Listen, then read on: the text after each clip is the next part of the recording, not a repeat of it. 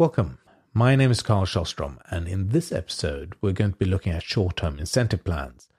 And like with all other episodes in this series of Getting Executive Compensation, we just take a high level overview and we follow that with a few pointers as to what you may want to have a look at when you're evaluating or designing a short term incentive plan.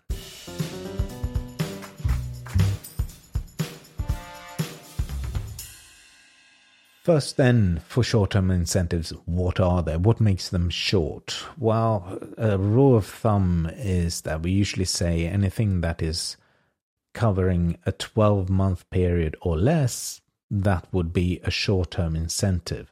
There's, there's a spectrum, of course, that we, we design incentives over, but the short term ones are typically within the financial year. And they they tend to have a focus that is uh, more around the operational execution of the strategy than achieving strategic objectives as such, which tends to be more rewarded through long term incentives. Not a rule, but it just tends to be that way. The way we design uh, short term incentives is by either applying a formula or a discretionary analysis of performance and then paying individuals for it or groups of individuals for it. And examples of short term incentives are ranging from uh, the, the broad all employee based or large group uh, linked profit shares or success shares to incentives that are designed specifically for a function, like sales incentives or project management incentives. Sales incentives, we tend to reward how many units or to what value um, the sales staff manage to to uh, bring in revenue. Whereas uh, for project management, uh, as another example, it's more around uh, the timeliness of projects uh, being completed to and the cost efficiency and the quality of the project execution. But then we have the annual bonus plan, which is uh, what is most typical for the executive population. And that is sometimes supplemented by another type of short term incentive, which is the ad hoc recognition or ad hoc bonus, which means that you award individuals a one off payment in recognition of something very exceptional they've done that wasn't really planned for or thought of at the beginning of the financial year. And it's really just a, a recognition payment. So when we put them together and design these uh, short term incentive plans, what we first of all look at is how much. So, what are the opportunities that we're going to be offering individuals? And that can be determined in uh, in in a currency format, or it can be uh, determined as a percentage of the base salary, uh, or it can be just linked to a uh, result like a profit um, uh, number which may be translated into pools to be distributed across the organization or across the unit. What's important when we look at the opportunities is to consider what leverage do we put into the the package that the individual is going to receive. So is, going, is there going to be a lot of predictable pay through fixed salary, base salary, or is there going to be high leverage because a lot is uh, uncertain uh, because it's delivered through the short term incentive or long term incentive combination. We then need to set the links to performance. So short term incentives are paid for something. Now, we may pay individuals for simply showing up to work, we may pay short term incentive to just staying uh, with it with the company, so called retention bonuses we may pay short term incentives to come to the company, recruitment bonus. But when we're looking at the um, broader set of incentives, there's usually some sort of performance link which is uh, brought back to the company or or the the uh, the unit or or the individual and how they've done over the period that we measure. And those links then also need to determine how difficult it should be to earn different levels of pay. And those levels of, those levels will be then linked to the constraints that we put around the short-term incentive. So the the first constraint will be at what point do we pay at all? So at what point do we not pay below? And we can refer to that as the threshold level of pay, and the threshold may impact all of the incentive or just part of the incentive. And above it, then we start to pay, and we then usually want to define where the target or expected level of the incentive is. So if we perform to expectations, how much do we pay there? Now, it could be the same as the threshold level, could be the same as the next point, which is the maximum level, or it could be somewhere in between. The, so, the maximum level, that is where do we cap the incentive? So, at what level of performance do we not pay anymore? And um, that can, that, it could, of course, be uncapped, it could be an infinite number which uh, has uh, consequences. Or, as is more typical, in particular in Europe, we set a, a maximum performance level and with it a maximum level of uh, the short term incentive. If you were to perform above that level, it simply wouldn't add to the value of the the the the pay that you receive. Other constraints that we may put on the short term incentive have become more and more popular in recent years. When I say recent years, after 2008 and the financial crisis, when the regulators of the financial services around the world started to insist on deferrals and clawback arrangements attached to short term incentives.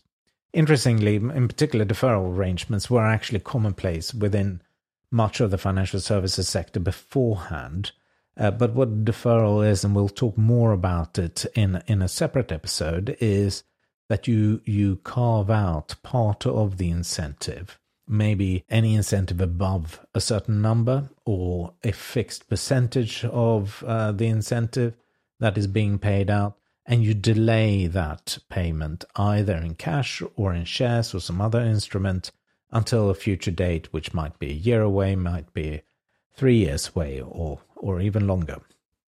And what that allows you to do, which is then the, the, the next point to consider in the design, is you have a clawback ability that allows the company to take back some of the incentive or even all of the incentive, either by taking from the deferral or by coming and reclaiming already paid incentives and, or, and incentives to be paid if it turns out that a short term incentive has been paid out based on information that was wrong. The things to consider when we're looking then at short term incentives and evaluating them is first to just consider is this in addition to or as part of expected reward? And it's it's a, this is a bit of a philosophical question. It's a very important one, in particular for boards to be on top of, because this is an area where a lot of boards tend to have disagreements on the principles behind how and why incentives are paid. So, one school of thought is that a bonus, as is implied by the word and the meaning of the word, is only paid for performance over and above the expected level of performance. So if you deliver to budget, you don't get anything. So if you have a if you have a profit sharing plan, for example, and you uh, only just hit the budget, you wouldn't share any of the profits generated by that budget with the employees. If, on the other hand, you say that Short term incentives should, to a certain extent, be part of the expected reward. Then, what you do is you have a lower salary for the expected level of pay, and you make up the balance with part of the short term incentive. So, say, for example, you pay a third of the short term incentive if it's an annual bonus, say, uh, at the expected level of performance. This allows the company to shift some of the risk from the company onto the individual, and it does so by providing a bit of a premium in the uh, incentive opportunity so that the individual knows that yes, if times are bad, the company can reduce its cost. Maybe we don't need to lay off so many people. And then when times are better, the individual can earn more because then the company can afford to. And uh, it is, uh, yeah, is therefore a win win for, for both sides, both shareholders and uh, participants, if it's designed correctly. The next thing is to think about the balance of risk and reward. So, how do, does the incentive encourage risk taking, and how much does it reward it? And then also, which is really key, is what is the probability of earning different levels, including what are the extremes that this incentive may deliver? we we have a problem, and it's actually even bigger problem in, with long term incentives, but short term incentives too. We look at what's the probability of getting something, and say we we expect the target level to be the one that pays out, but if we get the probabilities around pay and performance wrong, uh, it can be quite um, quite dramatic. So if the board is not clear on how much value the maximum may pay out to an individual. It may be that it, it gets embroiled in, in, in a scandal around it.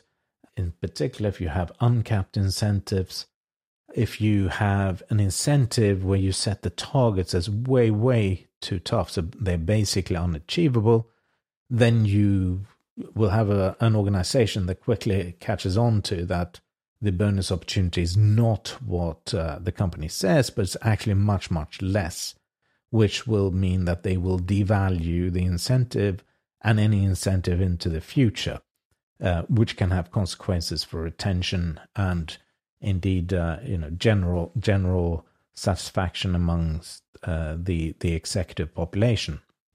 The last thing I just wanted to bring up as a flag for short term incentives is signaling. When we're talking about short term incentives, there's often no debate around how do they work? Do they work at all? And we have this mantra that has developed around paying people for performance. And secondly, to to attract and retain and motivate executives through the packages that we have. And the motivation point often gets brought up around short term incentives. Do they motivate individuals? And there's a, a worryingly large number of so called academic studies that claim that uh, short term incentives do not motivate and therefore they do not work everybody is motivated by money. And therefore, short term incentives can motivate people absolutely. The big issue is that we do not know how different individuals are motivated by money. Some people will quite happily stab their grandmother for five bucks, and others will not sign a piece of paper for a million bucks we all have different perspectives. We have different personal wealth situations. We have different moral uh, compasses. We have different value systems. We have different uh, ways of looking at what is important in life, what is what is uh, right, what is wrong. Clearly, if we take away an individual's money and then offers them a little bit of money for food at some point, the sort of most basic Herzberg kind of levels, yes, they'll be motivated directly to to take money in order to survive. But that's not really how it works at an executive level. So we cannot rely on short term incentives or any other executive pay vehicle to deliver motivation. Motivation shouldn't be a part of executive compensation design at all. What should be part of it is signaling. Because even if you are not directly motivated by your short term incentive to do more, you do understand through the short term incentive what it is that the organization wants you to do.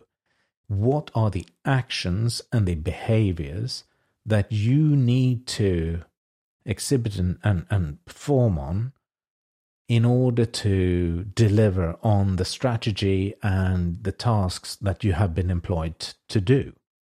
That we can signal very, very clearly sh- through the short term incentive in ways that we cannot rely on necessarily through other means. I mean, you could alternatively have management communicate this.